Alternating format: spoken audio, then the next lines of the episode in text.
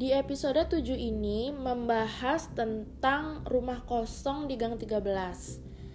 Nah, rumah kakek nenek saya itu kan di Gang 14 ya. Waktu saya kecil, saya sering nih main sama teman-teman yang seumuran sama saya. Mainnya itu sampai ke Gang 13. Di sana ada satu rumah kosong.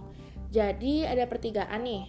Kan sepanjang jalan itu kan namanya Gang 8 ya belok ke kiri itu udah gang 13 terus dua rumah dari belokan nah rumah kosong tersebut. Waktu itu masih zaman zamannya main skuter. Kalau ada yang tahu atau mungkin pernah lihat di Teletubbies tuh kan kayak ada skuternya gitu. Sejenis grab wheels deh. Ada pegangannya di depan tangan gitu dua terus ada tempat kakinya kakinya tuh tapi turun satu ke bawah buat ngedorong biar bisa jalan. Nggak ada remnya waktu itu. Jadi kalau misalnya mau berhenti kita tinggal turunin kaki aja ke bawah. Terus zaman itu juga lagi booming ya orang main sepatu roda kelap kelip gitu lampunya. Kalau misalnya pakai jalan. Terus orang main skateboard juga. Nah om saya punya satu tuh dulu saya suka pinjam Pas banget depan rumah kosong itu ada kayak ruko yang jalan keluarnya itu modelnya kayak turunan gitu di paving. Untuk kami, saya dan teman-teman saya cukup terjal dan bisa jadi wahana gitu buat main skuter, sepatu roda, ataupun skateboard. Nah, kami ini main berenam kan ya. Saya, tetangga di samping kiri, si Kak A ini, terus tetangga depan, itu ada kakak beradik yang umurnya tuh nggak jauh beda dari saya. Uh, samping kanan saya ada kakak beradik laki-laki dan perempuan. Tapi kakaknya yang perempuan itu udah SMA jadi udah nggak main-main sama kita lagi.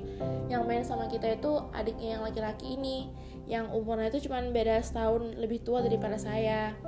Setelah itu samping kiri kakak beradik yang laki-laki perempuan ini ada kakak perempuan yang umurnya beda 3 tahun dari saya.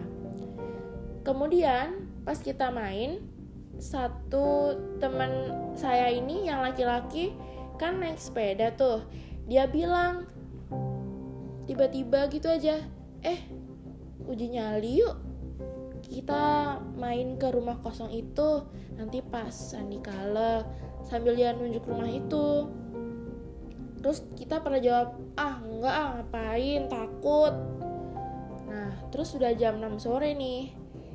Kita kan pada dipanggilin gitu disuruh pulang. Nah baru aja saya duduk sebentar telepon rumah tuh udah berdering gitu kering kakek saya yang angkat. Terus katanya ada telepon untuk saya. Dulu tuh belum ada HP kan jadi kalau misalnya mau nelpon itu ya ke telepon rumah walaupun rumahnya dekat ya nelpon aja gitu. Nah terus saya mikir siapa ya yang nelpon saya sore-sore ini? Akhirnya saya terima deh telepon itu. Saya tanya hai ini siapa? Ternyata yang nelpon saya itu adalah tetangga sebelah si anak laki-laki yang setahun lebih tua daripada saya yang tadi main naik sepeda yang ngajak uji nyali itu. Ternyata dia masih penasaran. Nah dia ngajak, ngajak saya tuh. Dia bilang eh anak bawang ke rumah kosong itu yuk. Lihat doang dalamnya ada apa. Udah gitu aja kok terus pulang. Gitu ajaknya. Saya emang dipanggil anak bawang sih di gang-gang itu karena saya memang paling kecil waktu itu umurnya dan si kakak ini kita manggilnya dengan panggilan AA karena dia orang Sunda kan. Nah, saya jawab lah. Ah, enggak deh, A. Udah jam segini, mana nggak dikasih keluar kan? Terus dia bilang, bentar aja, bawa senternya. A, tunggu depan. Terus telepon ditutup. Ya udah, saya ambil senter, lalu saya menyelinap keluar rumah kami jalan kaki nih menuju ke gang 13 itu. Nggak terlalu jauh tapi sepanjang perjalanan itu udah kayak sepi banget.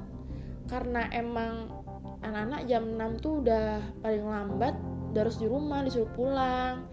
Nah sampai nih di gang 13 kami nyalain center kan terus saya bilang masuk duluan deh A. Bilang permisi saya bilang gitu kan terus si AA nih buka pintunya tinggal dorong aja gitu kan pagar ya.